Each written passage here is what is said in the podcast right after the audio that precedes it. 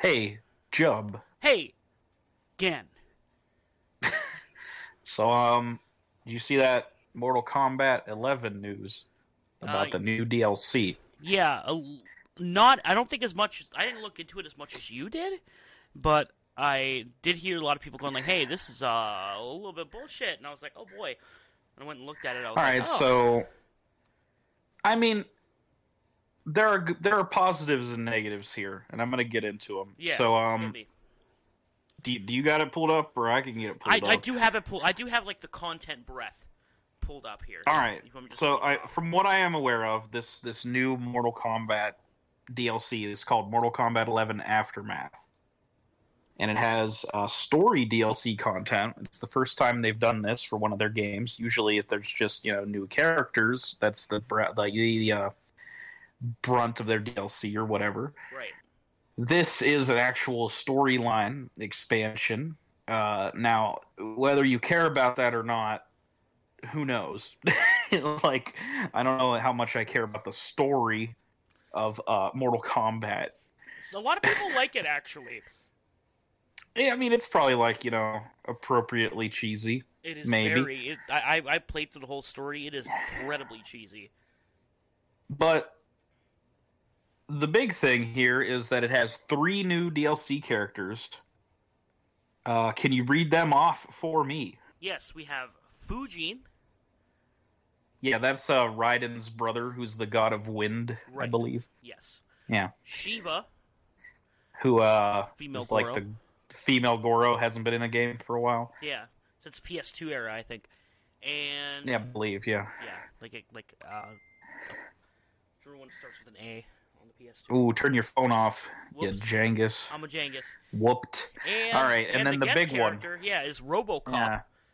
That's fucking hilarious. That's great. yeah, I love that. you can now do RoboCop versus Terminator, That's pretty dope. which is pretty hilarious.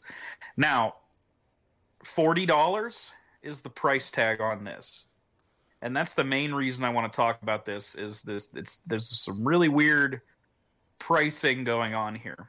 Uh huh. So let's go through two different scenarios. Okay. Let's say you are me Okay. and you have never played Mortal Kombat 11, but you wanted to get into it. You know, you're someone that's never played Mortal Kombat 11 and you want to buy it. Now's the best time to do so because Absolutely. for $60, you get Mortal Kombat 11, you get the Combat Pack, which was the initial six DLC characters. Uh, I'm trying to think who the fuck they were. Nightwolf, Shang Tsung, Sindel, and then the three guests, which was fucking Joker, Terminator, and Spawn.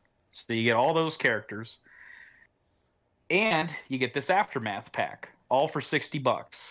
It's almost like the sixty bucks for the initial game's price is now worth it because they add more shit to it. That that Um, is an unfortunate reality with a lot of fighting games, where they Yeah. will, they will co- and I, I don't like it. I don't condone it, but it's kind of where they've been for a while. Uh, this is very much popularized by Capcom, where yes, but you will- this scenario really highlights it to me right. It, it- this is because yeah, because, me, a new customer, Yeah. sixty dollars. Old customer had to buy the game for sixty dollars, had to buy the combat pack for forty dollars, and now has to buy Aftermath for forty dollars. right. That's hundred and forty dollars for what a new customer is paying sixty for, Yeah, they're and that price will continue to drop, right. of course. Yeah, Like that's the reality with a lot of games, not just fighting games, but fighting games in particular have this kind of big problem with this. Oh, dude, you I feel like forty dollars, forty dollars for three characters and a story DLC that nobody knows the length of is pretty bad. It depends on Uh, long the story thing is. If this is like a if big even if thing, it's as long as the first one, it's still probably not enough to justify forty dollars. right? Yeah, uh, I have the the full detail of everything you get. Yeah, there's also some free updates that are happening. They're Right. adding friendships Now, to the game, which are hilarious finishers. the forty dollar expansion comes with the campaign, the three playable Yeah. characters, three character Yeah. skin packs that are released over time, not coming out day one, and then an Mhm. exclusive thanks a million Johnny Cage character skin. That's it. Everybody gets the following: uh, some new stages, stage fatalities, and then they're bringing friendships back, which were funny. Yeah, I was. I just said that, but yeah, like that doesn't feel like enough for a forty dollar DLC. Absolutely not. This is the Mm, plight. DLC fighting has been right in the line between being a ripoff for many a game for Oh, yeah. years. especially but this one- games. When you put it all together and you're looking at it, and if like you were someone who wanted to get into Mortal Kombat 11 now, this is fine. Uh, if you're someone that already has the game, it's like kind of shitty. hey, I just spent a hundred dollars on this game. Hey, would you like to spend forty fucking more, or else you don't get the three new fucking characters? Yeah, like, it's shitty, man. That's pretty fucking shitty. And I, I wish that this business model would go away. this Uh, this the discount should be more on the old player than the new. right. They already got the old player's money. Well, that's the thing, though. See, they're they know the reason why this business model works, and they keep doing it is because they already Mhm. know they have the old players. They'll charge that for the old players. The new ones, they need to set a price point that'll get them in. So, oh, sixty dollars, you get all this shit. Come on, right, come right on in, buddy. Have a seat. But everybody else, they're dedicated enough to this game that they're gonna buy this pack anyway. So yeah, we'll charge them forty bucks for it. It's kind of a shame.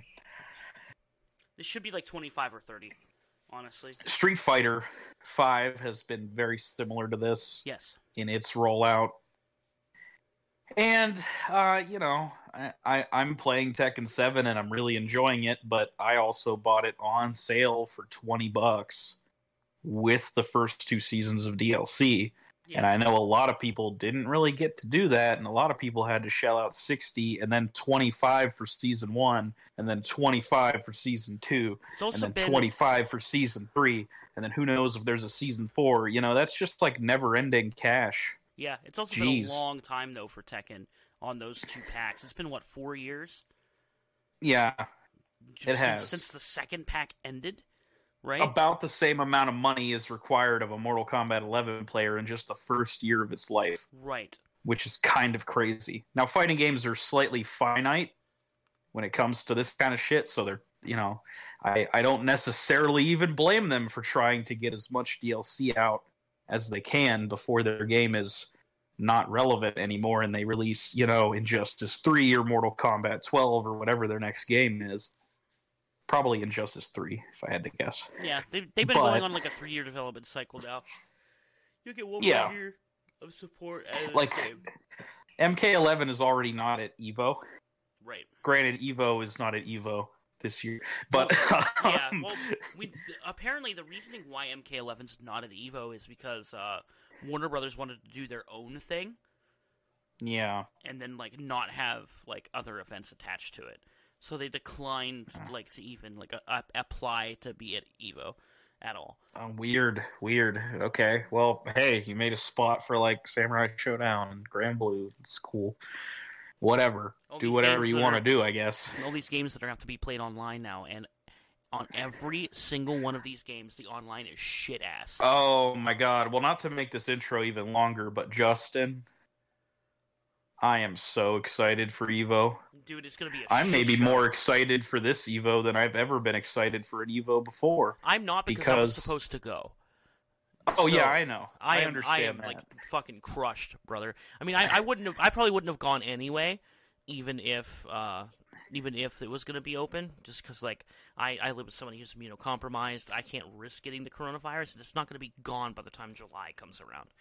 No, well, that's why they're canceling it and doing it online. But the side effect of them doing it online is you have all these companies who, for years, have declined to have good internet for their games, are now all of a sudden going to be faced with the reality that their internet is shit on a live stage, We also In front just of- like tons of people. It's going to be incredible. we also just aren't going to get Marvel vs. Capcom 2 at all, which is depressing. I guess not because there's no real way to play it online that have, is like- available to buy right? anymore. Yeah, you have the 360 PS3 versions, but you can't get that shit anymore. So there's like no Yeah. reliable way to get those people to play against each other online. Unless they were to re like release Marvel vs. Capcom 2 right now on something, like I don't really know what they would do. They, uh, fucking Capcom's not doing that shit. They would No, also have to, not. you know, be in a deal with Marvel for a game again. I don't know if that's going to happen after Infinite bombed. Like, Mm, if you notice, like when when three got ported to the PS4 and PC, like it did, um, that's when Infinite was about to come out. So they were already like that was just kind of part of their deal.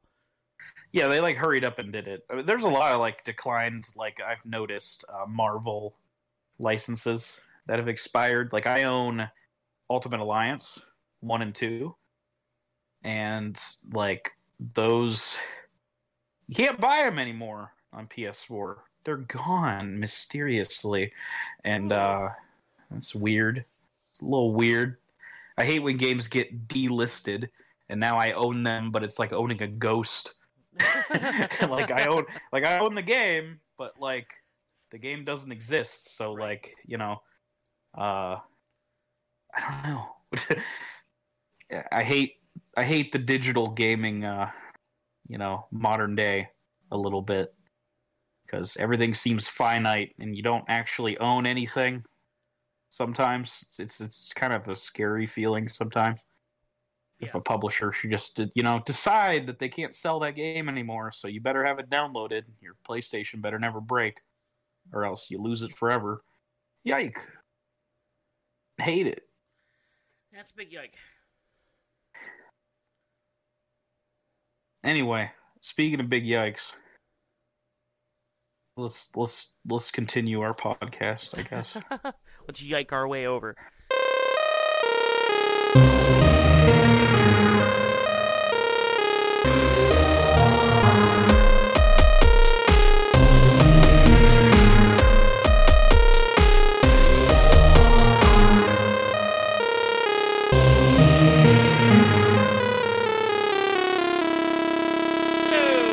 Welcome to the Gen and Jub Show. That's Gen. hey, hello. I am Genhart. I'm Jub. I think that's him. I think. I think. Welcome to the show. I think I believe. today. I think we're gonna talk about a couple of video games.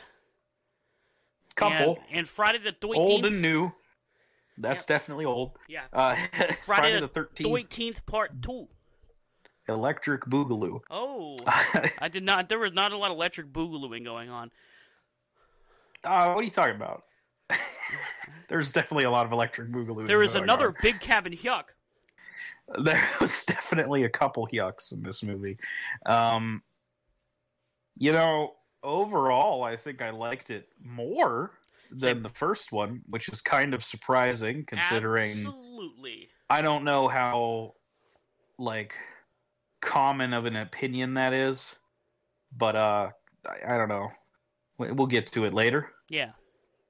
What do you want to talk about as far as uh, other stupid shit goes? I, uh, yeah, I guess I'll talk about Vidya first. Vidya. I played the Valorant beta. This is, Yes, uh, the fucking League people's uh, Riot Yeah. Games This is new game. this is the new game from Riot Games. They have now branched out into other games. They released a card game Yeah. that I that I will not play because I don't really like online card games that much. And they released this Valorant, which is almost Hmm. to the T CS:GO, but with Yeah, added, it's kind uh, of like a uh, like a hero shooter yeah, element to it. they added the hero shooter elements to it. The, there you have characters with their own set abilities that you could pick. Choose your not Overwatch character and play not CS:GO. But then it shares like everything else with CS:GO, where you have like a small number of maps, you have uh, very slow-paced gameplay, focused on like twitch shooting and positioning, and then you have like money you get throughout rounds. You use those to buy guns. If you die, you lose your gun. If you survive, you keep your gun. And the game mode that they have right now, I don't know if they're going to add any in the future, is like uh, a bomb planting mode. Where Oh, well, you know. is an attack, one side's on defense. Yeah, this is CS:GO. This Right. is CS:GO. This is on C- this is in CS:GO as well. Yeah, you, you So is this Valve's current new business model? They just take a game, make it, but it's they made it. See, Riot. I'm sorry. Did I say Valve? yeah, you said Valve. Yeah, is it Valve is CS:GO. Yeah, Duh. Valve's the original Yeah. OG. Yes. Yes. Yes. Yeah. Is this Riot's business model? They just take. You know. It's like you know we have League, and League will be there forever. But you know, let's try and get other people's attention with just the same shit, but a little better, maybe.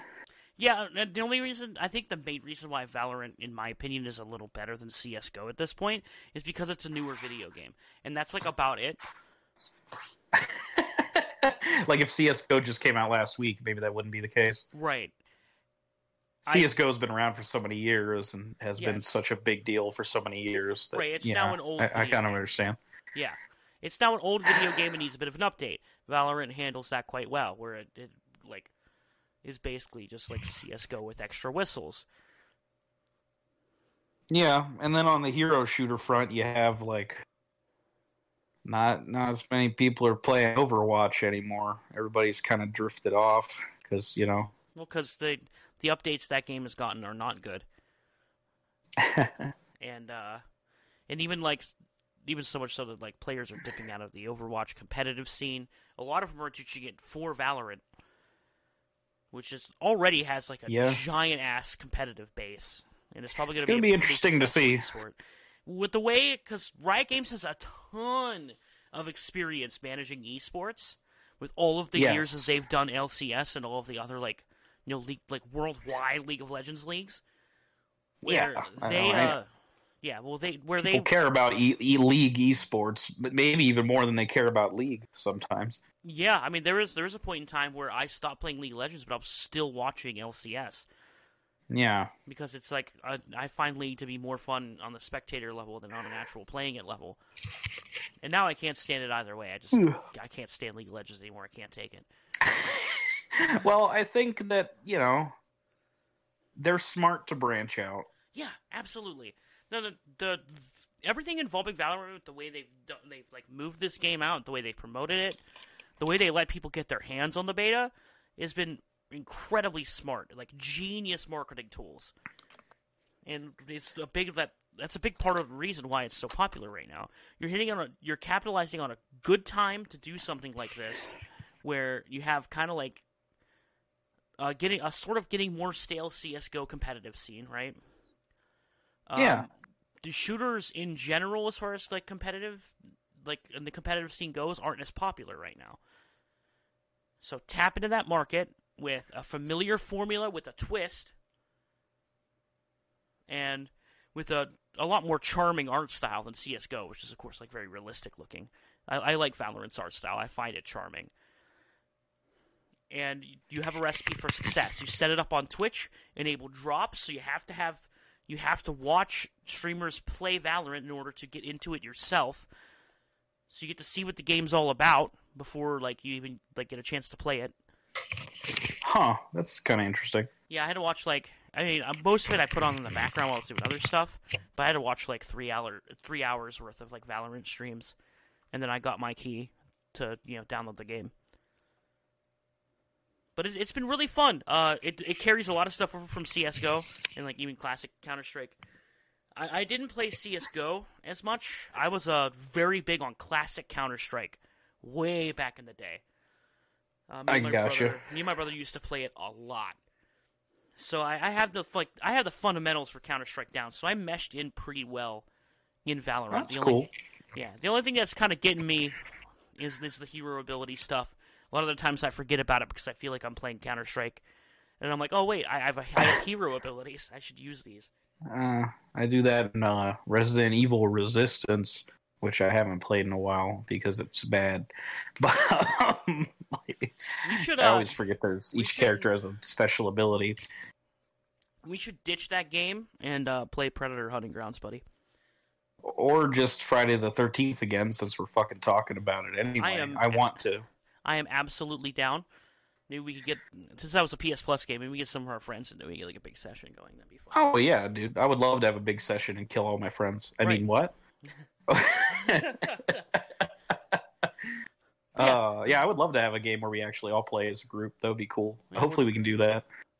But yeah, I, Um, I don't really have much else let's to say to- about Valorant. I'm gonna wrap this up real quick. There's not much else I have to say about Valorant. It, it is basically Counter Strike. If you like Counter Strike, you like Valorant. That's it. That's good. You know, hey, uh, I'm looking forward to. So I was under the impression before this game came out that it was going to be a hero shooter with League characters, Mm, no, but instead the characters are original. Correct? right. Now I'm sure that down the line to cross promote, there might be you know some shenanigans. Maybe some Valorant players go to League. Maybe some League characters go to Valorant. It might have to be the. Uh, I wouldn't be surprised. It would probably have to be all. the former, unless like uh, I guess you could technically put like Caitlyn in Valorant if you. Want. Dude, I don't know League character with a characters. Don't even. like a character with a gun. In Valorant, you're buying guns.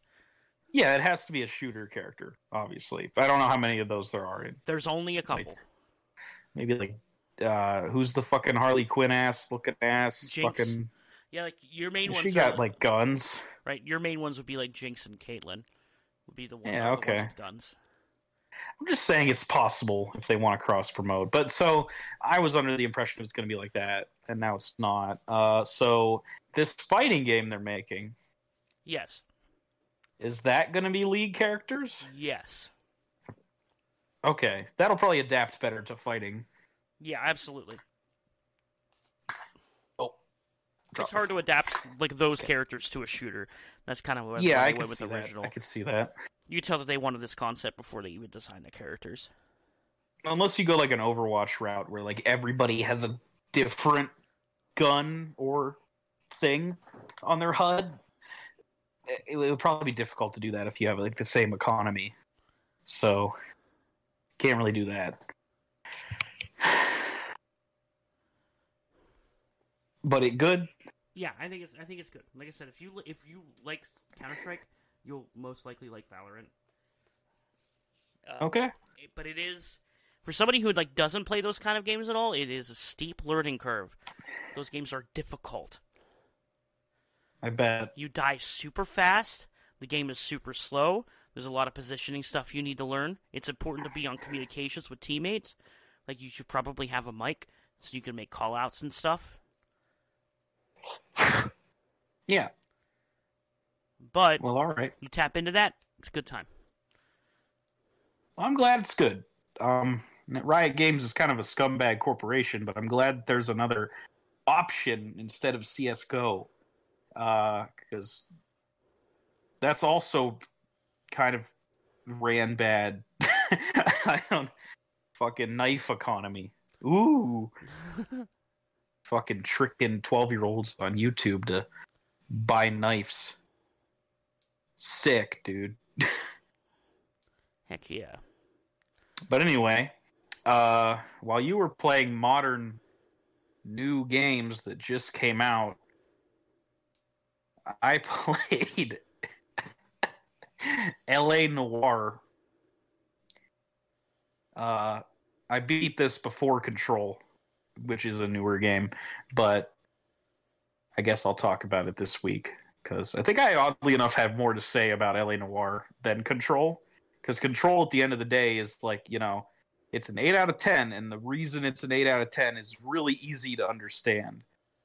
L.A. Noire is a lot to talk about because of the nature of what it is so i played the remaster which i think was released just like a couple years ago for ps4 and xbone and pc and nintendo switch actually with some like additional functionality uh, with the Joy Cons.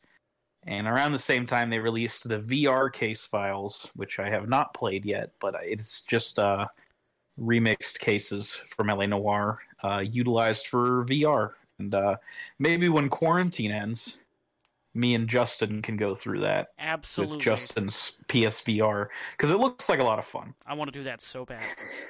Now, I'm personally a huge fan of this game, but I am not blind to its faults, of which there are uncountable. but uh, if you don't know what L.A. Noire is, it's a GTA crossed with like a Phoenix Wright or like a point and click style gameplay Uh huh. where you're a cap in 1940s LA in a noir tinged story, as you would assume. Uh, and you could do GTA things like shoot people and run over people and drive around an open world.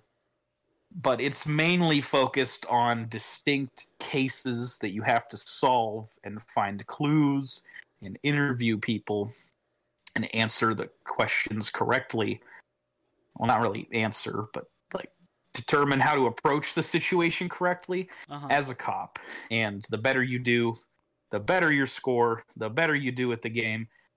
Uh, most significant, like one of the things that people remember the most about this game is it had this, uh, at the time, revolutionary tech for facial capture. Uh, the mocap on the faces that they got, the acting is like really fucking good and still pretty damn good. yeah, uh, it actually holds Um, up decently. and they utilized it so that like you can see like facial ticks and uh tells so you can tell when people are lying to your character and that you can like have an aha moment uh and also the acting really shines through uh, for good or bad on these uh, face models and it probably resulted in way too much work because I mean, I- it's not like I t- took an actual count, but God, there's probably like 300 fully voiced and mocapped actors in this game. Yeah, that sounds about right. It's way too many. Like, there, like every single case has unique characters in it, like five or six of them, and there's several like little street crimes with unique little guys. There's so many characters in this game that it's like it, it borders on nonsensical how many they made. Yeah. but anyway, uh, may the production of this game is maybe a more interesting story than the game itself. It was Team Bondi who made uh, the Getaway forever ago, Yeah. and then they started to make this with uh, under the leadership of the head writer and director Brendan McNamara, I believe, and he's an asshole Yep. who mistreats his workers. Uh, turns out he's a pretty decent writer, though, if he wrote all of the stuff in L.A. Noire, because there is a lot of interesting shit in the game and a lot of moments I like. But the, the, the L.A. Noire was in production for seven fucking years and was supposed to be a PS like three game exclusively. And then somewhere in the development, that kind of changed into a 360 and PS3 game which was probably a bad move for them because if you remember when the game first came out, PS3, one Blu ray disc, Xbox 360, three fucking discs, which was quite annoying. I was really confused the first time I played this game and it was three discs. I'd never experienced that before. Like even like GTA 4 is one disc, and that game's humongous, you know, is what I thought at the time. So why did it take seven years? Well, the the game was always having tons of crunch to make an accurate 1947 Los Angeles, but lots of employees quit uh, because the crunch was too great and too frustrating to deal with. And then they had to rehire people, and those people had to relearn how the fuck to do anything and then get to work. So there was always constant people leaving and then people coming in and the game just took forever to make as a result and then by the time it comes out it's pretty obvious that they cut corners in the open world they gave all their focus to the story cases and absolutely none to anything happening in the world it kind of leads Yeah. to the world feeling super empty and boring to Yes. interact with The best way to describe it is, Which- is uh, vapid. It has nothing. Yeah, It's like, uh, really, really disappointing. Uh, a comparison I saw that I like a lot is it feels more like an interactive museum of 1947 Los Angeles than it does a living, breathing world, and that is super disappointing. Uh, frequently, you'll hear characters walking around say the same three lines. Frequently, you'll see the same NPCs walking around, sometimes right next to each other, three of the same guy. It's obvious where they cut corners and where they focused as the game kept stretching and stretching and stretching its release date. But as far as that story goes, and as far as the key gameplay goes of solving cases, I like that part of the game a lot. I think it's really good. But everything else is kind of bullshit. and just filling in the gaps. Like, oh, well, it's an open world game, so there have to be collectibles, but that's all I really thought about. Oh, well, it's an open world game, so I'll have like little crimes that you can interact with, but they're all super simplistic and short and don't really give the player anything. They're just things to do that are like not long enough to justify their inclusion really and they don't help the world feel real. Like it doesn't really feel like there's crimes constantly happening that you can intervene with or anything like that. It leaves a lot to be desired and it's super disappointing. Um another thing i would talk about briefly the story structure is fucking weird it is super fucking weird and makes no sense. Oh yeah. Um, so in the original release, you got four tutorial cases on the patrol desk, then three traffic cases, six homicide cases, which is its own little self-contained arc where you're trying to get the Black Dahlia killer, then three vice killer cases and two arson cases before transitioning to playing as a different fucking character, Jack Kelso, as opposed to Cole Phelps, for the final trio of missions, which are all pretty much action based, not really investigation based. And the main story of. Noire only really plays out in Vice and Arson, and Vice still has a fucking filler case. So this actual story of the game takes forever to get going, and everything just feels kind of like, here's your case, Phelps. It stands alone. Here's another case, Phelps. Has nothing to do with the previous one and that's fine. But then it all of a sudden has a plot. You're like, what? it's super weird, and the DLC adds cases, and the current remastered version of the game makes these cases like you have to play them to get to the end. So now traffic is five cases long. Now Vice is five cases long. And now Arson has an extra case that happens right in the middle of the ramping up of the story and has nothing to do with the story. Yep. And these were originally presented as DLC, so you could do them whenever you wanted because you'd probably already beaten the game. But now they're presented chronologically where they happened to Cole Phelps, and you have to do them, and it's really jarring to go from like the story ramping up to a case that has nothing to do with it and then back again. The weirdest story structure I've ever seen in a game, to be quite honest. It, it it's like clearly this is a game that was kind of rushed. Of course, uh, to a degree. Now it doesn't mean that like the cases are bad. Like that case that interrupts the main story towards the end, that DLC arson case, that case is fucking great there's a lot of good cases in the game with a lot of interesting things in it, but it's just it kills any kind of forward momentum the story could possibly have. And then it's even weirder because there's these flashbacks that happen constantly and these newspapers that you can look at that tell you like the real story of the fucking game that pays off later. Uh-huh. But when you're first starting the game, none of this shit matters. So you're wondering why it's there. And then once it does pay off, you're like, okay. But if that's the case, then the plot should have been teased a little earlier. Like, for real, though. Not just in these isolated cutscenes where I have no idea what's happening. Who's this doctor guy? Why am I seeing Japan flashbacks? Will it matter eventually? And then they wait way too long to pay it off, too. it's super weird. um, a lot of it's written well and a lot of it is just just by nature of the way information is presented to you, done poorly.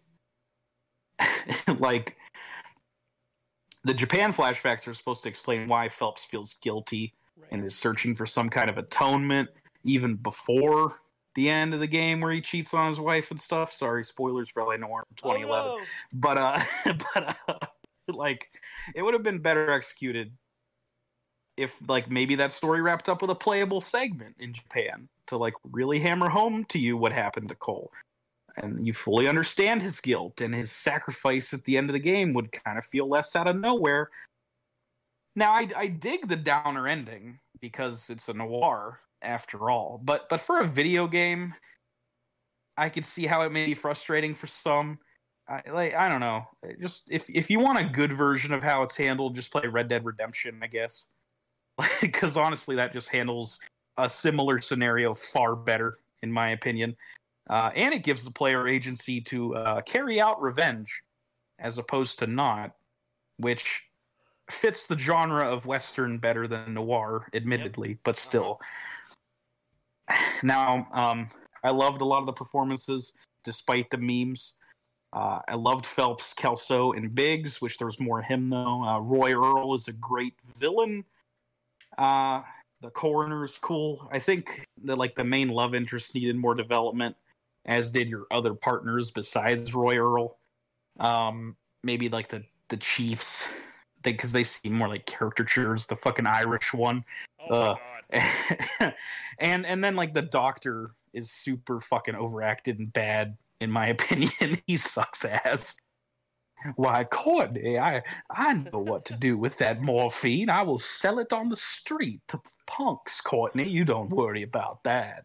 And it's like it's just a school play. Yeah, dude. uh I mean, like, yeah, the acting can be top notch in one scene and then iffy as fuck in the next, which I guess is what happens when you cast 300 people in your fucking game. Not all of them are going to be equally good. Right. Now, extra annoyance getting the platinum.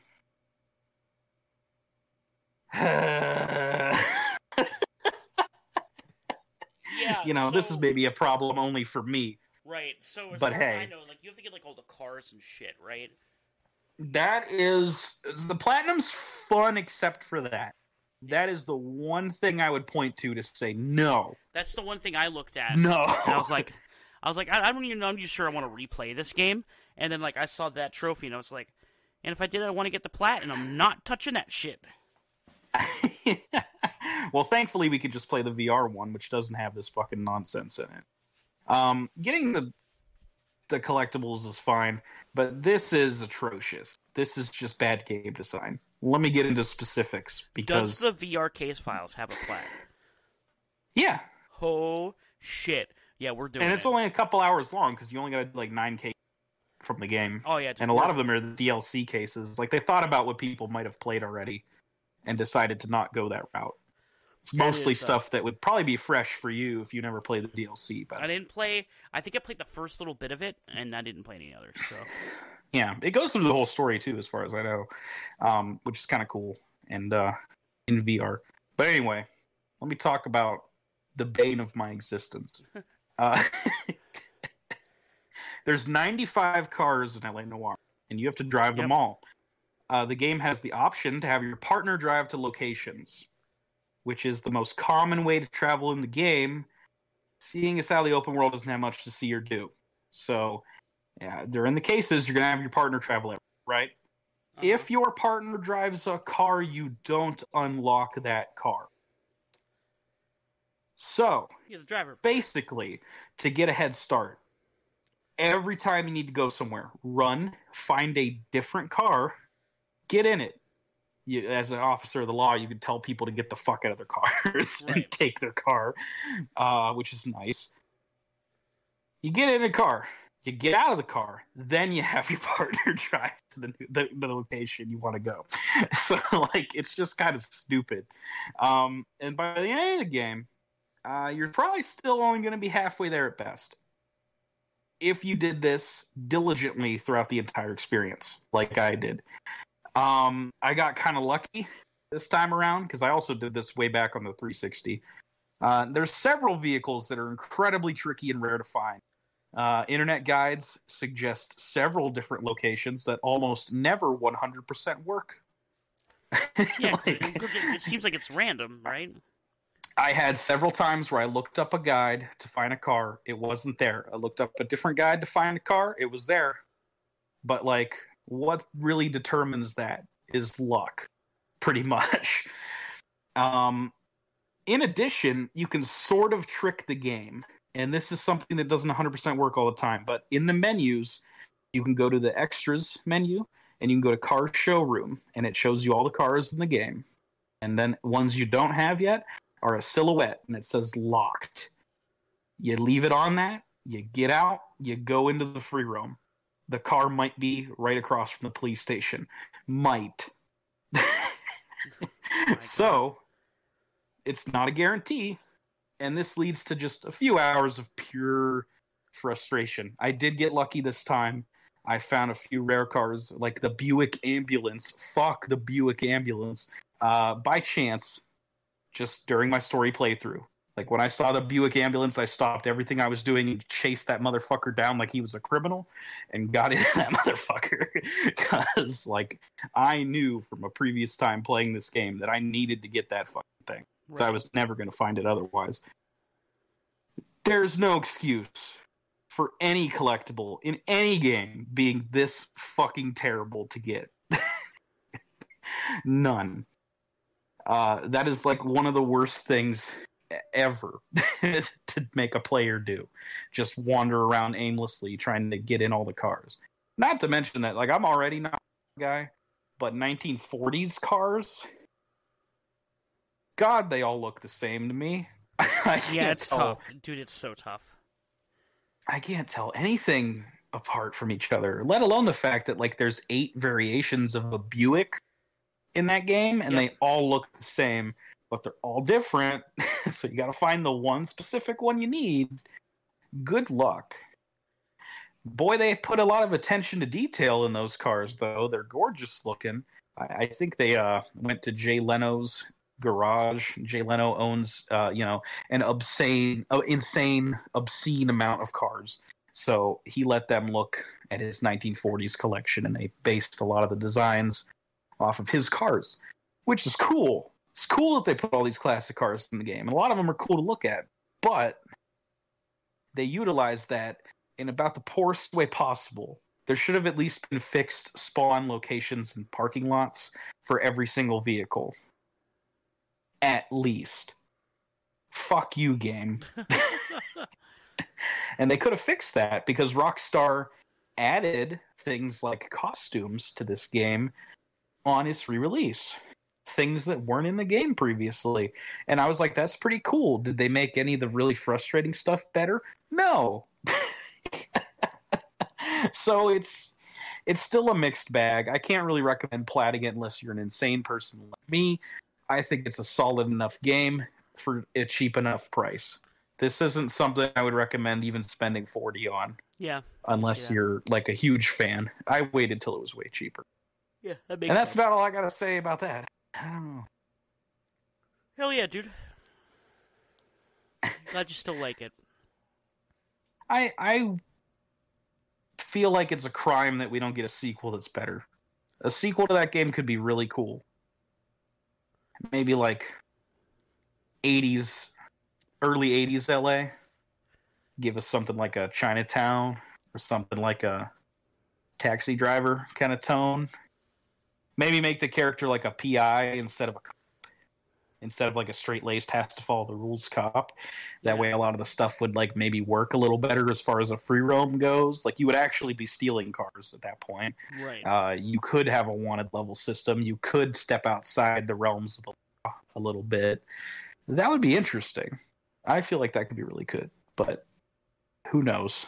Rockstar's probably just making GTA Online for the next five years. Oh yeah, probably. Yeah. Anyway, fuck all that. Let's talk about uh movie. Movie time. Movie time. Movie time. Movie? Movie. Yeah. Friday, the 13th part 2. Give me a second. I'm going to take a drink. Drink up. You can cut this out or not. I don't drink up. really know Drink what up, your decision making Ganhart. process Drink up, is. Ganhart. I'm gonna join you. Drink up, Ganhart. Drink up, Ganhart. Da, da, da. Drink up, Ganhart. Drink up, Ganhart. Mmm, hydration, baby. Mm. Yeah, yeah, you know. Oh, I saw that you uh you're all about that hydration on John's stream now. Yeah, yeah. On my uh, my brother's stream that I participate in often, twitch.tv slash Splend Shepherd, we uh, we added a hydrate button so somebody can spend 100 Twitch loyalty points to make us drink water, and it has been quite popular on the stream. I drank a lot of That's water funny. last night. I mean, I drink a lot of water to begin with because I'm I'm that I'm that friend that like Mm-hmm. texts you and goes like, "Hey, buddy, you drinking enough water?" And then it'll be like, "Yeah, I'm drinking enough water." I was like, "Okay, drink a little more." Okay, I'm that guy. So Oh, you're that guy, huh? I'm that guy. I t- I'm, I'm always telling. You see me in the group chat all the time, going like, "Hey, go like, hey guys, drink water. It's good." I know. So like oh, I, this man. hydrate thing Making up. streamers have to piss. Good job. Yeah, there was a there's a clip of me out there where I said "piss" like an asshole, and it's pretty good. Good. Anyway, Friday the 13th 2, Electric Boogaloo, was a film that came out in uh, May of 1981 after the success of the first one. Uh, Paramount fast tracked a sequel as quick as they could. You may uh, realize that the first one came out in 1980, and this Yeah. one came out in 1981 It's quick. and the third one came out in 1982. This is how we're going. the majority of these films came out in one decade, and you'll see why they pumped them out. Producer Frank Mancuso said about making a sequel quickly, quote, "We wanted it to be an event where teachers would flock to the theaters on that Friday night to see the latest episode." And uh, that plan basically worked for the first couple installments. Uh, so much like Halloween, Friday the 13th was not supposed to be a series about one killer. It was supposed to be an anthology series. Halloween made the mistake of actually doing that and then alienating audiences. Friday the 13th never made that mistake because, you know, some producers requested the film to be centered around the cliffhanger of the first film and Jason Voorhees from the get go. Right. So, Steve Miner, the associate producer, assistant director, and unit production manager of the first film, thought this was a great idea, and he signed on to do something for the second one. Director Sean Cunningham uh, did not think this was a good idea, and in fact, seems to regret making Friday the 13th at all. Uh, he did an interview with, uh, fuck, I don't have the guy's name listed, but basically, this guy made a uh, book about violence in film and on TV, and uh, Mr. Sean Cunningham, in his interview, kind of suggested that he felt bad for making Friday the 13th and kind of felt that at the time the only way to get teenage audiences' attention was to kill a bunch of people with a bunch of guts and gore. He seems to have regretted making one of the most successful popular slasher films of all time. It's Uh, weird. Ironic, I guess. But um, That's weird. what are you gonna do? Um, so he was not interested. At least this was his opinion, his opinion at the time. We'll see if it changes because I know that we still have to get to the rights battle between him and the original writer. But uh, Cunningham declines to return, so Steve Miner gets to be the director now, from assistant to main director, and he would also direct Friday the Thirteenth Part Three. Uh, his later career is full of uh, significant horror films. Uh, one that I like a lot, House, which is a fucking stupid ass movie that is great. Uh, he did Halloween H2O, which we watched like fucking forever ago. Yeah, we'll say like right out the gate with this movie, the direction's Uh-huh. better. Oh yeah, for sure. Right he out also the did. gate. He also did Lake Placid, which uh, is not great, but it is a movie, and uh, and then he transitioned to television. So he seems to have like maybe is maybe a bit more talented, I think, actually, Yeah. than our previous director. And you could tell right from this opening scene. Yep.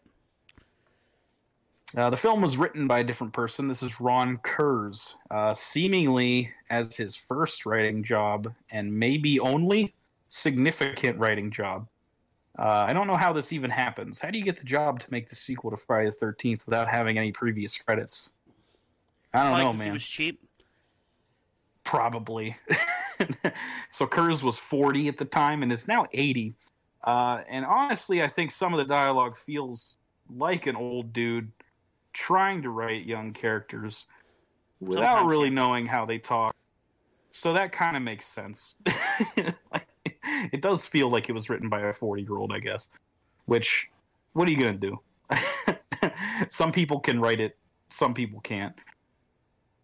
Uh, so our only returning living characters are Alice and Crazy Ralph. Uh, spoiler: both of whom are killed in this movie. Whoa! Now, Ad- Adrienne King, play who played Alice, requested a smaller role as she was currently trying to reduce her public presence uh, during her issues with her crazed stalker.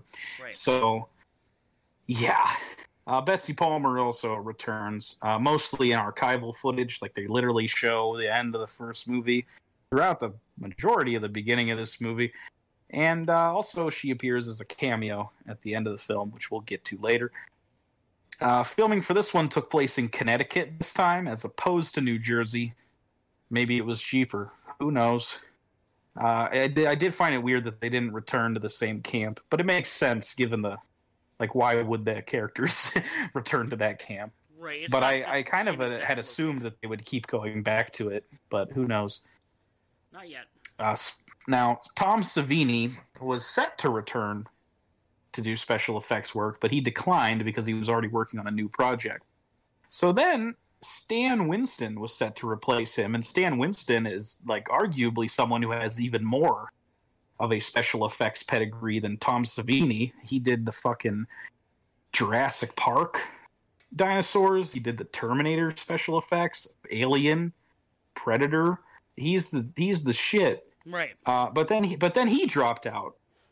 Sweet God. so we didn't get we didn't get really anyone super significant doing effects on this movie, which is a shame. Yeah, and you could tell But, that. uh, you could tell with that too. yeah, a lot of a lot of Uh, cutaways from kills. Um, nothing like that outwardly gory in this film, at least compared well, to the first um, one. a lot of that was because the film originally got an X rating, and they had to cut out uh, I think like forty seconds of blood and gore footage. Oh, of which I'm pretty sure has never been re-added in any like DVD release or anything.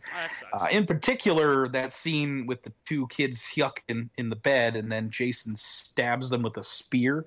That was super fucking gory, and they kind of just cut away from it yeah, as soon as from the stab happens. very quickly. I don't think I'm necessarily opposed to that. I think you don't need gore to be effective and fun with your killings in your movie anyway.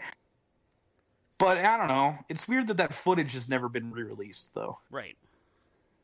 It would have been cool to see some of the effects that somebody worked on at some point in time that are just lost to history. Uh, but speaking of the effects, uh, the makeup was done by a guy named Carl Fullerton. So he designed Jason's face here. He based it on what Jason looked like in, at the end of part one. But then, for some reason, after they establish what Jason looks like without a mask at the end of this movie, they abandon that look in part three, Yep. leading to that scene being like having to have a lot of fans self canon inputted into it as to why Jason looks different. I know that I don't know. In my opinion, the fans care a little too much about canon. I know the filmmakers didn't care that much. Absolutely not. so anyway, um, I think most of this other stuff I can just get to as we go through the film. Okay, cool. So if if you want to start going through what happens in this dumbass movie, I'd be cool with that. All right, you get Paramount logo black screen. It's a Steve Miner film. Thanks, buddy. You Mhm, get that's little him. kid singing "Itsy Bitsy Spider," and then you got what? You, This gave me it vibes. Yeah, very much so.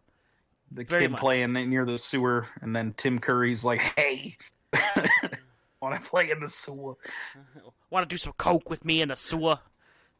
I, I don't think that's what happened. Oh, okay. Yeah. Yeah, that movie's You so know. fun. It's kind of fun. No, it is fun. it just depends. So you get a little, little kid walk around playing playing in the water, and you get your girl yelling, "Get inside, you dumb fuck!" Okay, mom. I like the transition to this little kid's shoes And then to what I assume is Jason's shoes. it very much looks like it. And then you know, even plays the signature music.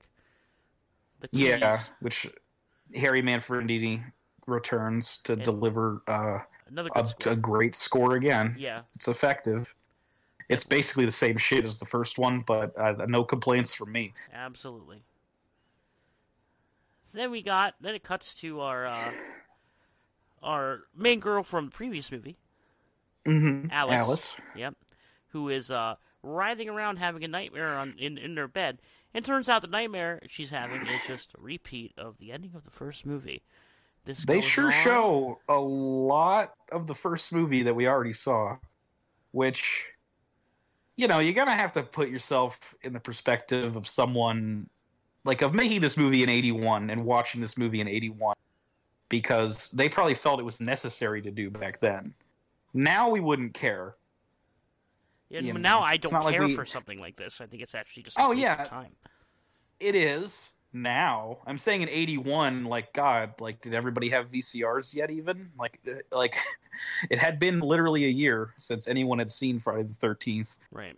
or people who hadn't even seen it to begin with because what are you going to do there's no way to see it Right. so i kind of understand why they included it in that perspective Right. they're going to keep doing this too from what i understand Yes.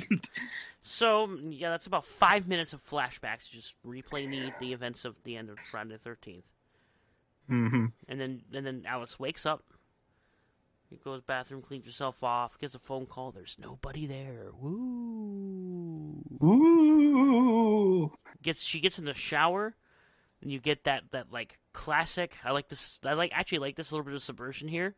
You get like a classic oh Friday yeah the that was a good 13th moment style like first person walk up, and it's just her just opening yeah but like it's to the shower so you're expecting like the psycho scene to happen right, and then it doesn't. and then she she opens the curtain and looks straight at the camera Yeah.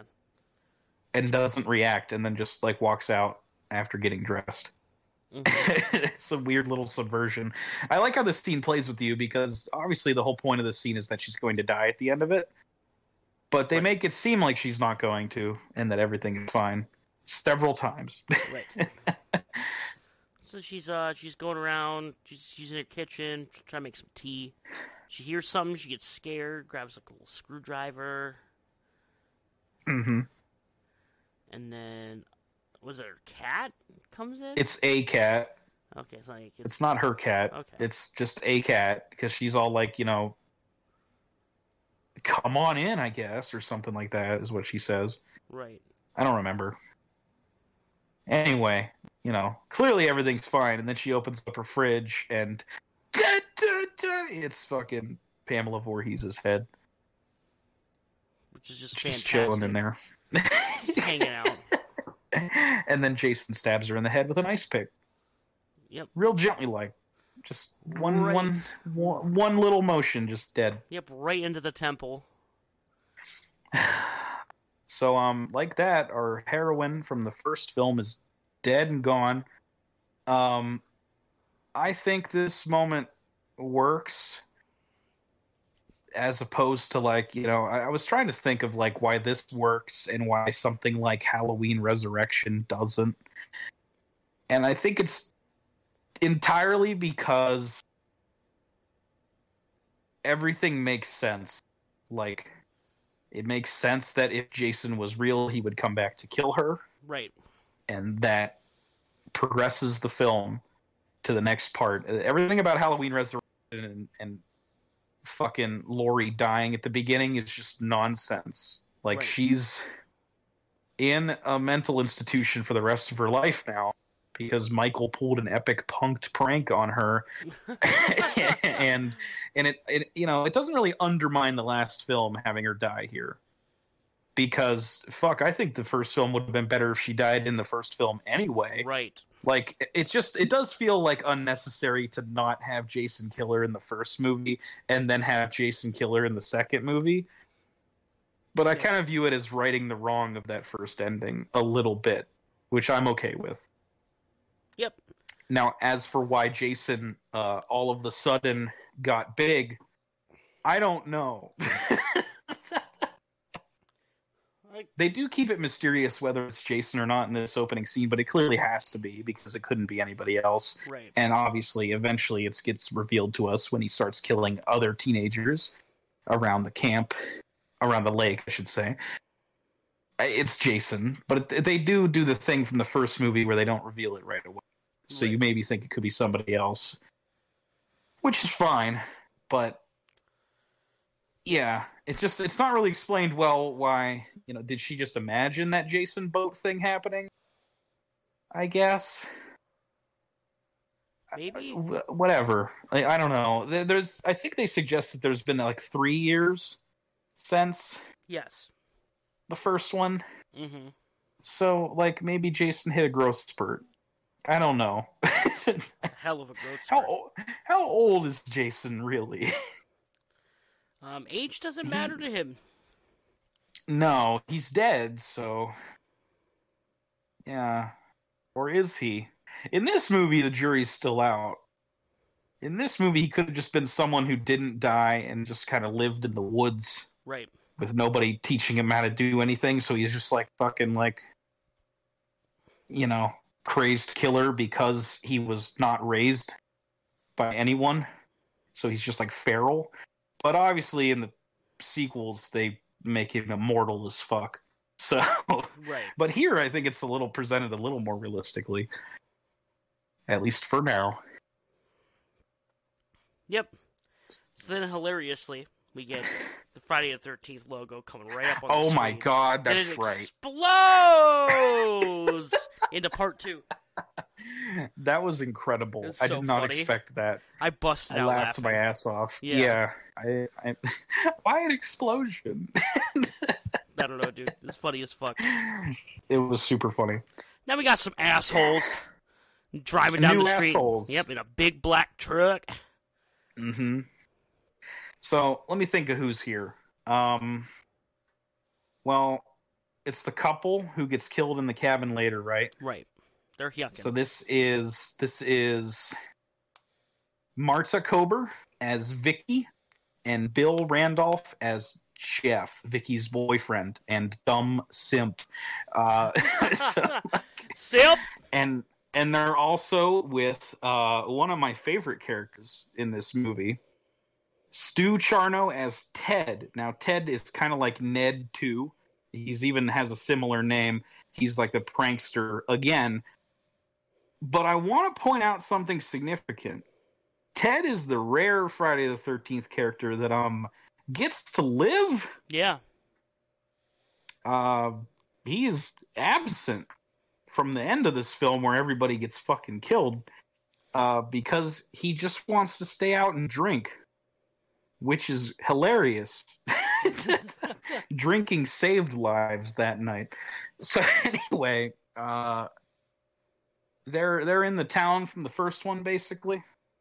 Yeah, they're in what that the town. vibe I got. Yeah, they're the town that was like on the way to Camp Crystal Lake from the first one, Yeah, and they pull up. you can truck. see fucking crazy Ralph watching them from the distance. By the way. Yep. So you see, Yeah. uh, you see, they they pull their truck up near the gas station to get out and use a payphone to go hmm go pay pay phone up big old Ted.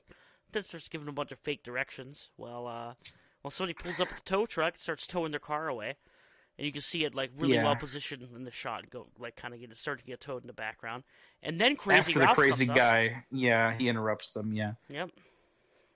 You're And- all doomed. But all the while, this, tow truck is just backed up into their into the dude's truck, just trying to tow it away.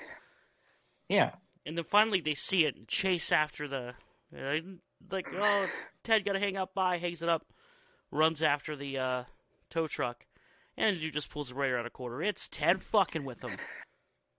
Yeah.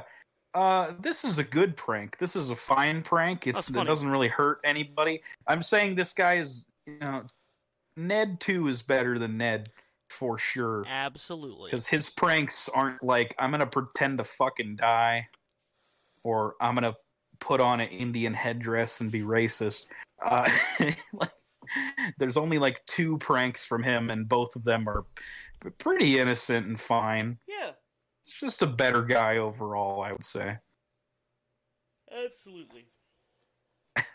I think the characters overall in this movie are better developed and better fleshed out, although we don't spend a lot of time with them because because it's this kind of movie. But that's all right. Kind of expect that going in. So Yes. we got our main crew pulling on up mm-hmm. to the campsite. We got so we get an introduction to a bunch of other characters, kind of all at once, a very rapid fire. Yeah. So I guess the ones that are necessary to talk about. We got John Furey as Paul. He's the head counselor. I think it's suggested that he's supposed to be older than all of them, but I think he's also still a teenager, although he doesn't look like it. The actor, um, I'm not sure, and uh, he has a girlfriend who was gonna be our main character here. Basically, this is Amy Steel as Ginny, our new final girl. She pulls up in a car that is uh, Broken down, baby. breaking down and he kind of like grills her for being late even though her she's clearly having car trouble and she says she called but the phones aren't working so he's kind of being a fucking asshole uh, which is pretty consistent throughout the movie he's kind of an asshole this paul guy uh, ginny seems all right i guess. I, I don't think she's as good as alice from the first movie as far as the final girl goes.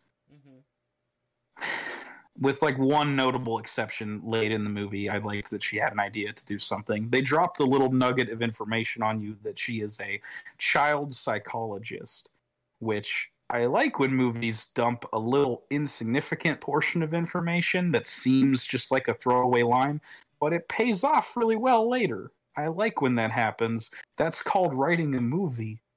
Uh, i like when that like when they write the movie. Yeah. she was supposed to be in part three because uh spoiler she lived. But uh she declined to return. She didn't want to get typecast as the you know scream queen final girl character throughout her career so they rewrote all of part three and we'll see how that gets handled next week Okay. so who else is here i guess everyone else is here that we can just mention Yeah. Everybody's as all- far as at this point, everybody's like all convene while they're doing like their opening like speech. Yeah. So we got uh we got this dude in a wheelchair. This is Tom McBride as Mark. Um he's kind of a chill character. I liked him okay.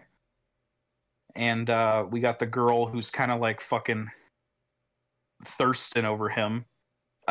who's uh this is uh Lauren Marie Taylor as Vicky, horny for wheelchair man.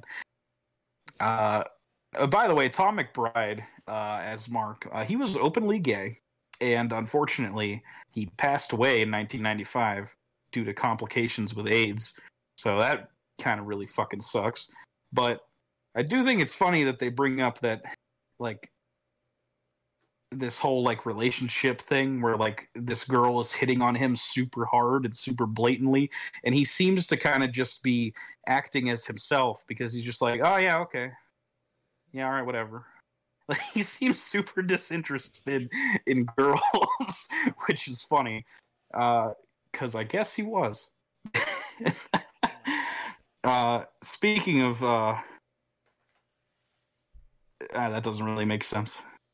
Anyway, we also got Kirsten Baker as Terry. This is uh, our resident thought for the evening.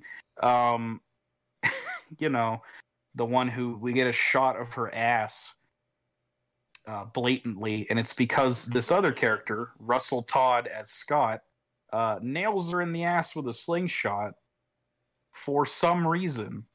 Uh, this is a scary dude. I don't like this man. He sucks. Yeah, he's he's a piece of shit, and he's like really creepy. I don't know, like. He's super creepy. He's creepier than fucking Jason, who's killing everybody. I don't trust this man. I don't. I hate that he just like hits her in the ass with a rock and then just stares at her like, yeah. Like, fuck off, you weird man. I'm glad he gets killed. I'm just gonna say that right now. Okay with it.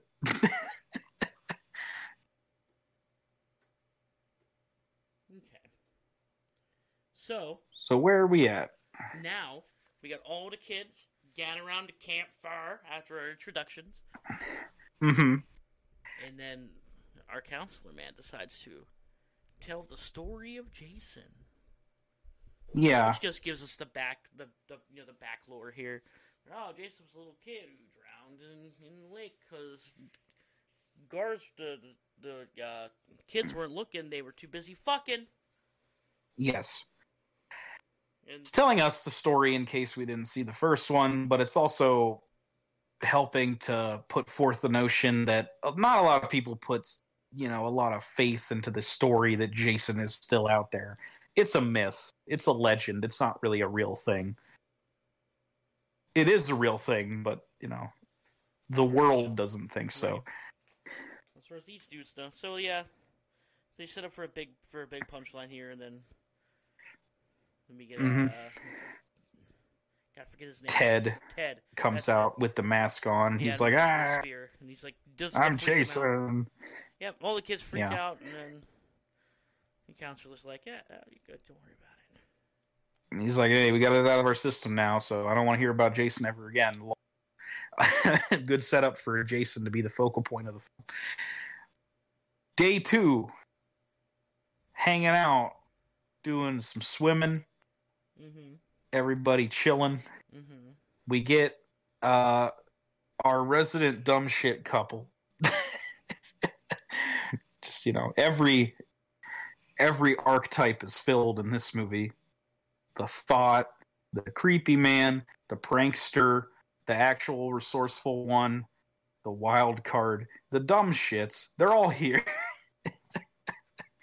um, so Vicky and Jeff decide to go to Camp Blood. Mainly Vicky decides to go to Camp Blood because Vicky seems a little too obsessed with going to this location that murder happened in and it's a little creepy. I don't know why she wants to go there. Eh, just a little bit. yeah, just a little bit. Just a Just a little. little bit creepy. Little. Anyway, her her boyfriend, being the simp that he is, is just like, all right, well, I guess we'll go. and then they go. Um, meanwhile, uh,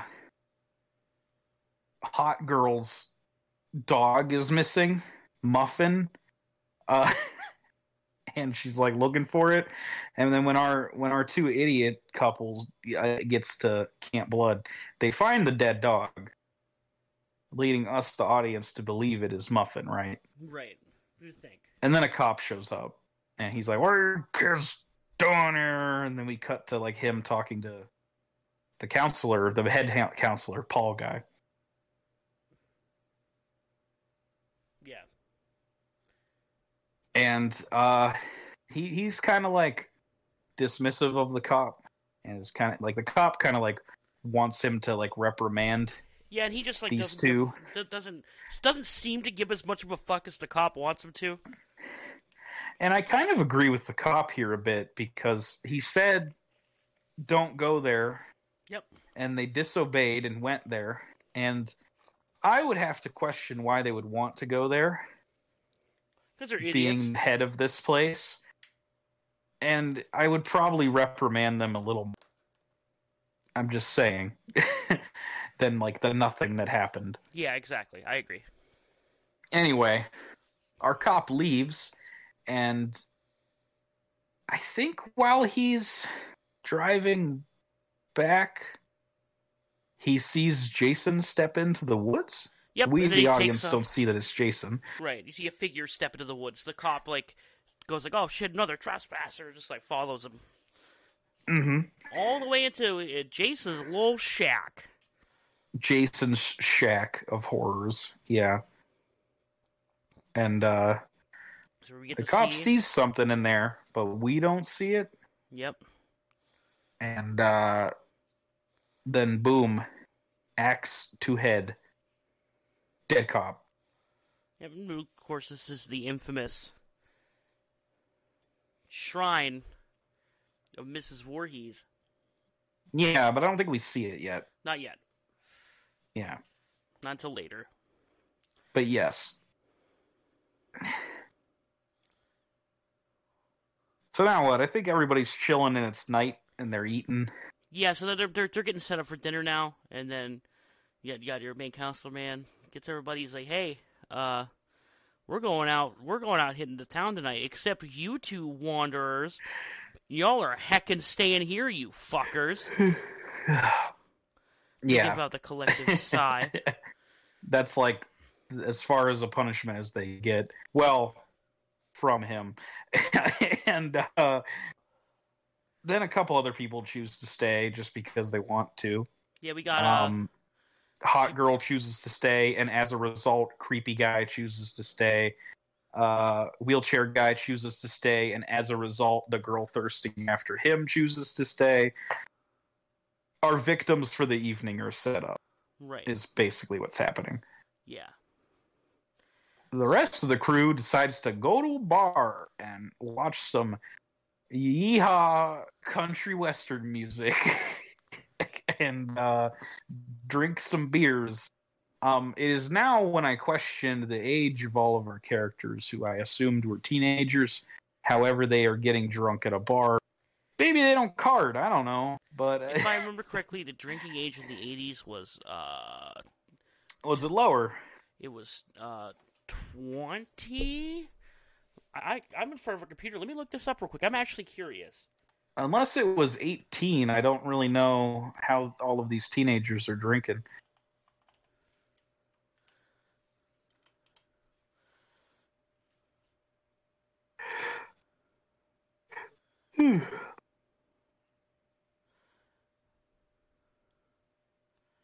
Okay, yeah, the drinking age was 18. Oh, All well, the way there you go. until That makes 1984. sense. So they were 18. They're 18 year olds in this movie. Okay. Yeah, I assumed it got changed in the 80s. I guess I was right. But, like, Yeah, two years. that Well, I didn't realize that in came 80, out. 81. Yeah, Yeah, all right. So this scene gets dated. right. That's why you were confused because they they Yes. are technically teenagers. They're 18. Interesting. Okay. Thanks for history lesson, Friday the 13th, part two. Lol. So everybody goes out for the drinky drink. Mm hmm. Hawk Girl goes, "Hey, I'm gonna go out for a walk," and the others are like, "Okay, we'll be inside. Go for your walk." and she does uh, a thing that doesn't make sense, which is, um, look, it's probably cold to go swimming at like you know 11 p.m. in Connecticut. It's supposed to be Jersey, I guess. I- I'm just saying, maybe not the best time to skinny dip necessarily. Yeah, you go but, skinny but whatever This is our she titty scene. does. This is our titty scene for the evening. Yep. as as will be blatantly shoved into probably each one of these movies. Pretty much. Every single one will have one of these scenes. We'll have a titty. This one was supposed to have multiple. Uh You can tell. but uh well, so the scene with uh you know your dumb couple fucking in the bed was supposed to have full frontal nudity nudity from uh, actress Marta Kober. Yeah. However, that had to be removed because that actress was fucking underage. Oh, Ah, yikes! that's an oof. ah. It didn't get removed until Paramount found out that she was underage, by the way. So I really have to question who knew and still filmed this scene. Right. That is There, there's a cringe. like, there's a chance that the actress lied about her age, yeah, I can see that happening. They, they and then they filmed like, the scene. They're probably like y'all eighteen, and they're just like, yeah. Yeah, and then they didn't check into it further than that. Right. you know, I hope that was the case and not, you know, they were just like, ah, nobody'll notice. She's 18 in a couple months. It's fine. Ugh. hate hate Hollywood, man. Ugh. God. At least it's not still in the fucking movie. That'd be weird. Yep. At least they took that shit out because that would be very weird. But anyway, back to the legal age naked scene. Uh, she's just skinny dipping for some reason, and dude, who is creep man, steals her clothes. Yep. So she comes out to get dressed and can't. And uh, so I'm kind of confused on like why so the dude like she's chasing him and then he steps into like a fucking Ewok trap and and is like strung up from like his his legs and it hanging upside down. And he's like ah Paul and his fucking survival traps. And I'm like I, what did Paul expect them to run into that he set these kind of traps like like he's he constantly talks about being worried about bears early on in the film Yeah. but i don't know if this would really work to catch a bear and why would you want to anyway right. you're just gonna piss the bear off and abuse it so so like who is this for Dude, I, for him apparently. I I guess it's for dumb teenagers running around at night when they're not supposed to, I guess. So he's strung up and he's like, Hey, help me. Here's your clothes back. And she's like, I should just let you fucking hang there. And she should. It'd be funny. But Absolutely. she goes to get a knife to cut him down. But he's gonna die upside down because here comes your boy Jason to slit the dude's throat. And honestly, thank God. Glad Creepy Man's out of the been waiting the whole movie for Creepy Man to be out of the movie. Yep. He did he uh he gets a nice little little little gifty gift from the Jason, little little necky sliss, yeah, sure. little necky. Which, of course, just leads us to our next kill because she comes to free him and then is like, ah. And she turns the body It's around Jason. and he he dead. mm-hmm. And she does the the scream that all the other kids in the cabin fucking don't hear. True. Good point. Yeah, we got to cut to the bar scene. Yes, uh, I believe they're talking about like Ginny brings it up because they're talking about the Jason shit, and she's just kind of casually wondering if he is still out there, what would he be like now? And this is just kind of like our clue, obvious clue to the audience as to the identity of our mysterious killer. Right. It's basically just saying outright, it Jason. anyway, they're gearing up to go back. Except for Ted. yep. Ted's, Ted's like, like, fuck it. like fuck y'all pussies. to I'm keep staying. drinking. I- I'm getting drinky drunk. Honestly, honestly, bless this man. It is the decision that saves his life. Yep. it's kind of incredible that they let someone go in one of these movies. I, I was kind of like wondering if they just forgot about him when writing the movie, or if like there was a rumor that the actor left production before they were done. But no, apparently the plan was always to let him uh, get away because he made the unknowingly smart decision not to go back to camp, which is kind of great. I like the randomness of it. there's kind of a similar kind of scene in Steve Miner's other movie that we've watched, the, the Halloween H2O, where if you remember, your boy Mikey Myers stops by a rest stop to steal a car and does not kill a woman and her kid who are at the rest stop. He just steals their car, right? Yeah. It's weird. I like these like weird random little moments of like I was almost murdered by a serial killer, but wasn't. Cool story for them to tell later. Right. So Back at the camp. back back at the camp, our kids are getting ready to fuck. Um, Yeah. I, I don't remember the order these kills happen in, but I mean, Jason kills Hot Girl, obviously, right? yeah, hot girl gets ki- hot, girl creepy guy get killed first, right? And then uh, yeah. Then the wheelchair dude yeah, then in a pretty dude, while- while grisly, awful scene, awful end for that man. Yeah. Feel bad. gets Uh, because he he was like you know kind of sad he was like yeah like i was in a motorcycle accident the doctors say i'll never walk again but i don't believe them i'm gonna try and it's like oh that's that's that's great and then he just fucking dies Right. oh man and rolls down a hill at high speed as well Yeah, it sucks. And yeah Then, and then the uh, the yucking kids get killed. Jason walks into the walks into the cabin while the while the cabin yuck has been commenced and finished.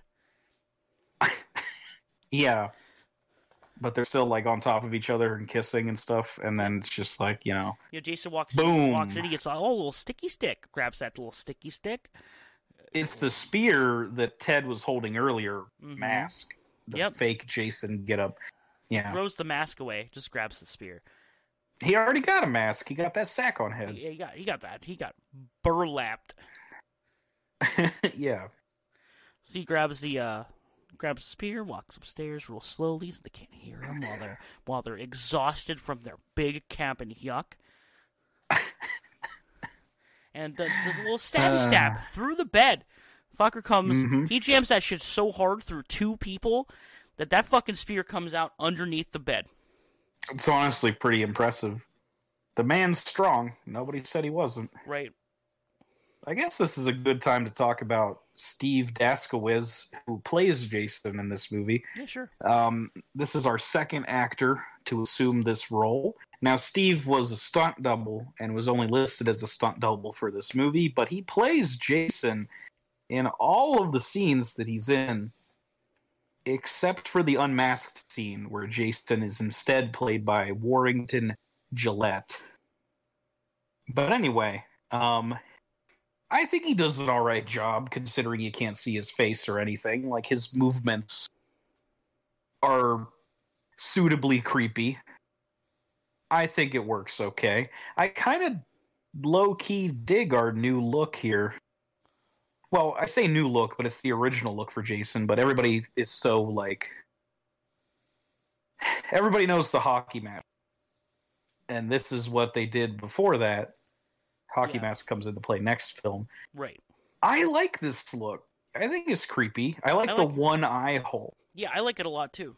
I, I actually I when I play Friday the Thirteenth, I play as this Jason a lot. The part two, Jason. Yeah. Cool, cool. So I like this. Um, it's cool. Yeah, the one eye hole is interesting. I like that a lot. It's a good detail because he does only have one or Right. He only needs one eye hole. it's it's a uh, it's a cool get up. It's kind of like you know, kind of like what Nolan did with the Scarecrow later on with the just the sack on a head. It works because can't see it, and this exact costume would be later aped in uh, Resident Evil 4 for all your chainsaw guys.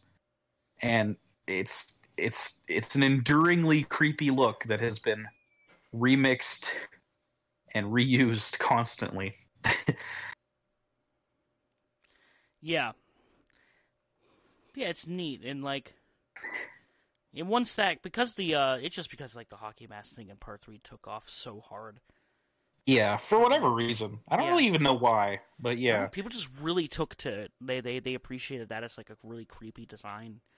And I think three ends up being the most successful of these at that point in time. Yeah, so it- maybe it's just the enduring legacy of three is like possibly the most popular Well, one. what's funny about it is when a lot of people remember Friday the Thirteenth, they usually think of the third one Yeah, uh, instead of the first one. which is interesting.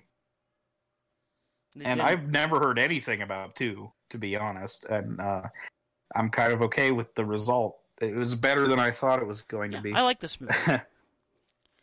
so anyway, uh, speaking of this fucking mask, uh, Daskawisz did not have a good time filming. Uh, as, as these guys This- usually do not. yeah, I, I do think back to uh, Gunnar Hansen, his Leatherface, fucking sweating his ass off. Right. Uh, but yeah, um, Similar vibes. He has this burlap sack mask and with one eye hole, and it is rubbing the fuck out of his eye during filming to the point where he gets like fucking rug burn around his entire eye, Ooh, and that sounds unpleasant.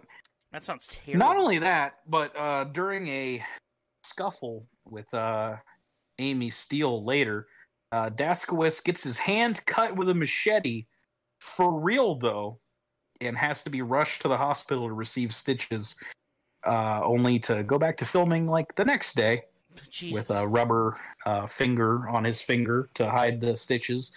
Uh, you know, probably stuff he's sort of used to as a stuntman, unfortunately, but uh, you know, never easy filming a movie with a lot of physical bullshit in it. Right. Yep. So anyway, our last couple kills here happen. Uh, he kills uh, the other girl as well. Yep.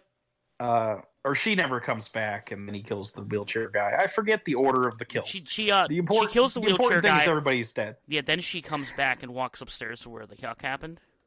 And Yes. She gets and then she she sees the. And then he he just is in the bed. Jason just do a little do a little snoozy.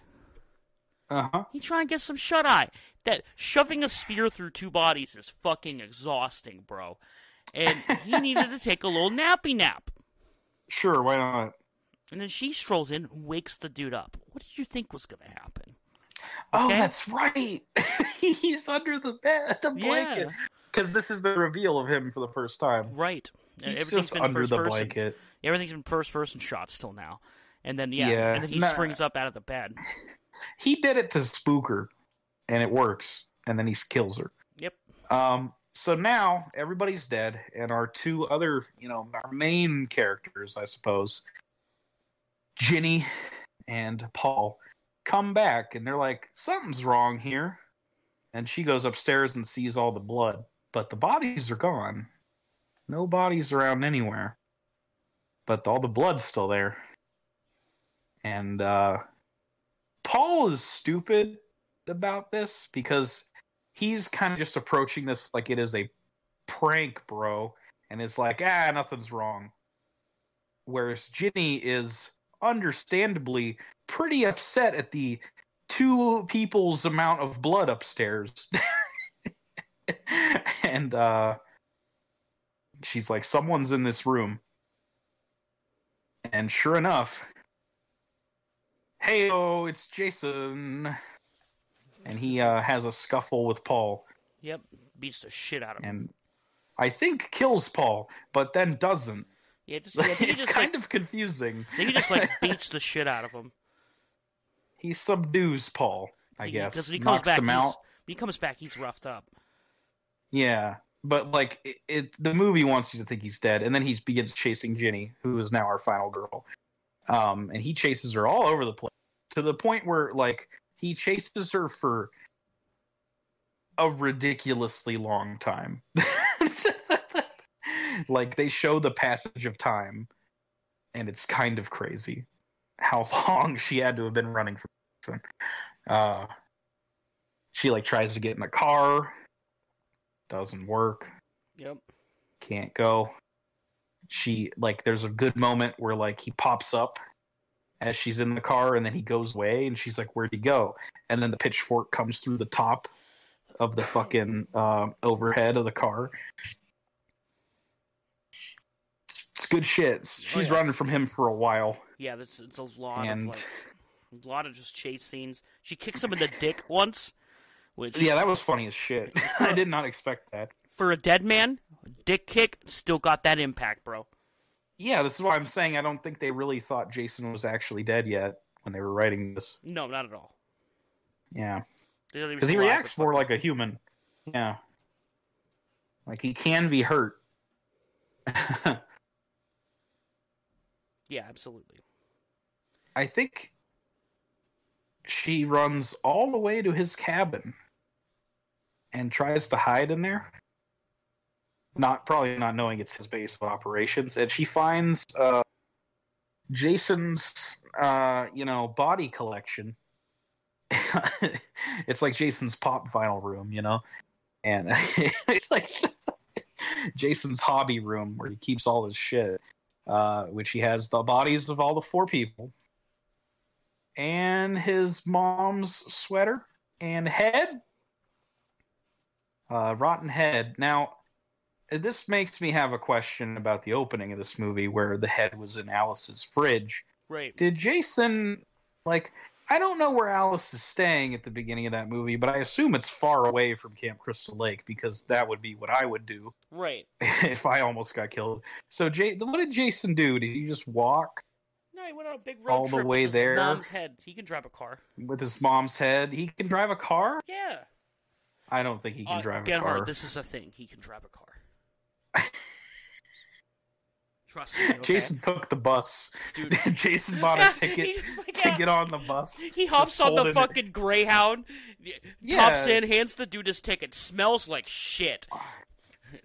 He got the ticket in his right hand and his mom's head in his left hand. and he just by the walks on the bus, holding it, or under his hand like a ba- like a basketball.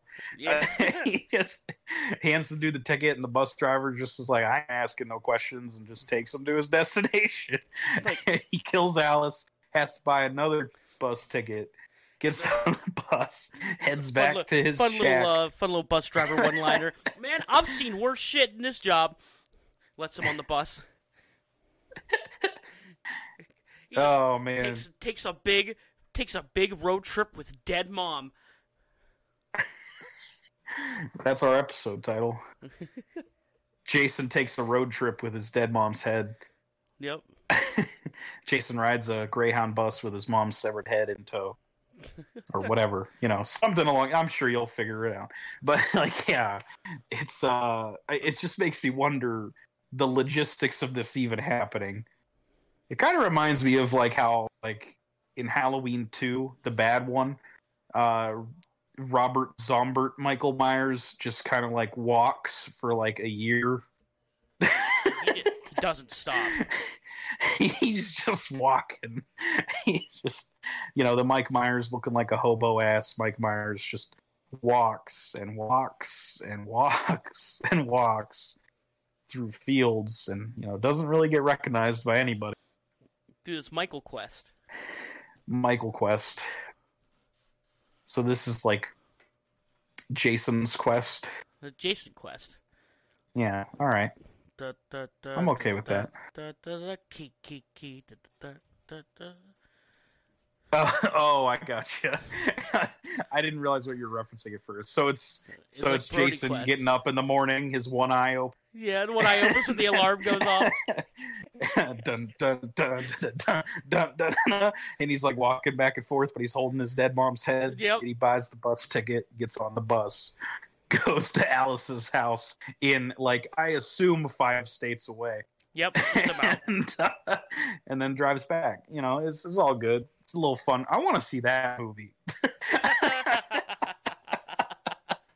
Somebody make that movie. Fill in this part of the canon for me, please.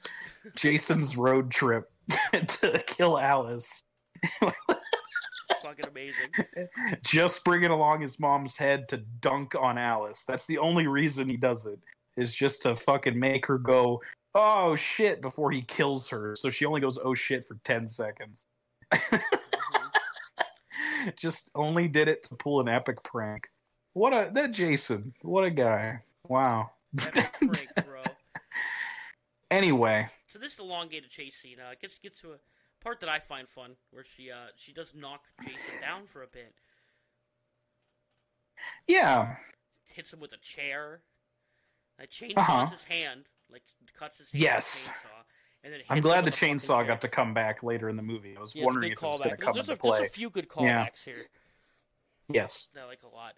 Um, but the best one is when the child psychology pays off because when she finds the Jason shrine to his dead mom, she puts on Pamela's old crusty sweater yep. and pretends that she's Pamela and says, "Jason, you stop it now." And Almost fools him. almost fools his ass because he's like, you know, not all there and kind of is fooled at first, but then sees that his dead mom's head is over there and realizes that she's just trying to pull a fast one. He's like, "Hey, I'm the prankster here, bro. You can't, you can't one up me." Right.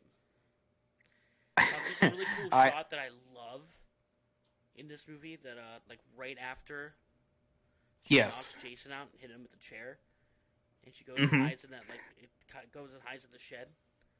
Yeah, You can see like while she's like like trying to catch her breath, like at the side of the window, you can see Jason strolling on up.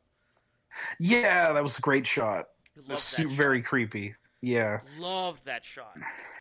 this movie overall is just looks better than that first one for sure. Way better shot, through and through. Yeah.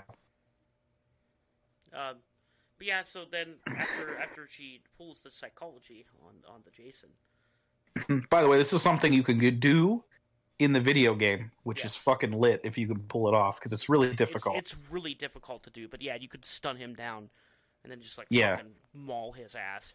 Have the other characters go to town with the bats and guns and stuff. Mhm. Yeah. you just like yeah, just knock him. down. When you get Jason down like that, he's down for a while.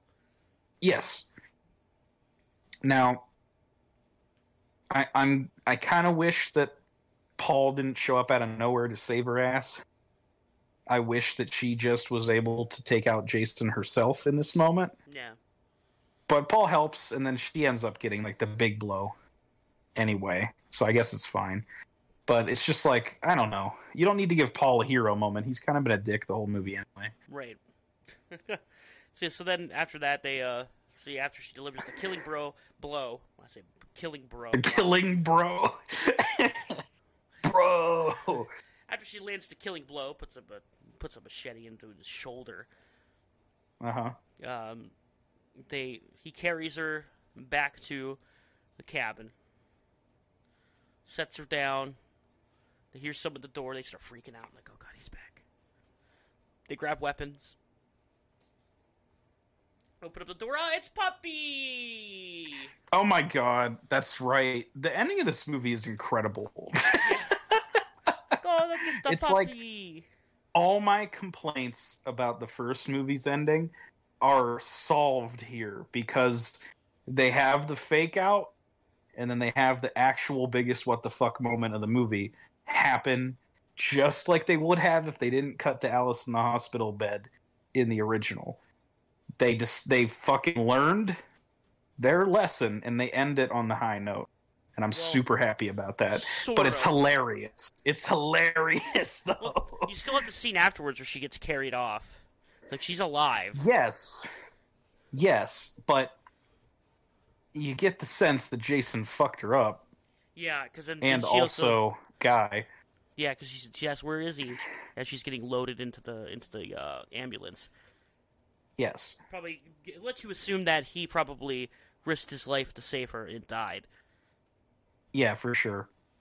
Paul did. Yeah. Yeah, Paul's. Uh, b- by the way, the reveal that the dog is still alive, despite the red herring of a previous dead dog that isn't this dog, is kind of fucking hilarious. oh, it's great. and then they only do it so that they can hard cut from everything is fine the dog is still alive the noise was just the dog haha to jason's fucking loud moaning ass coming out of the window and grabbing her maskless this time so he looks like a fucking deformed creature uh is pretty great what a stupid transition.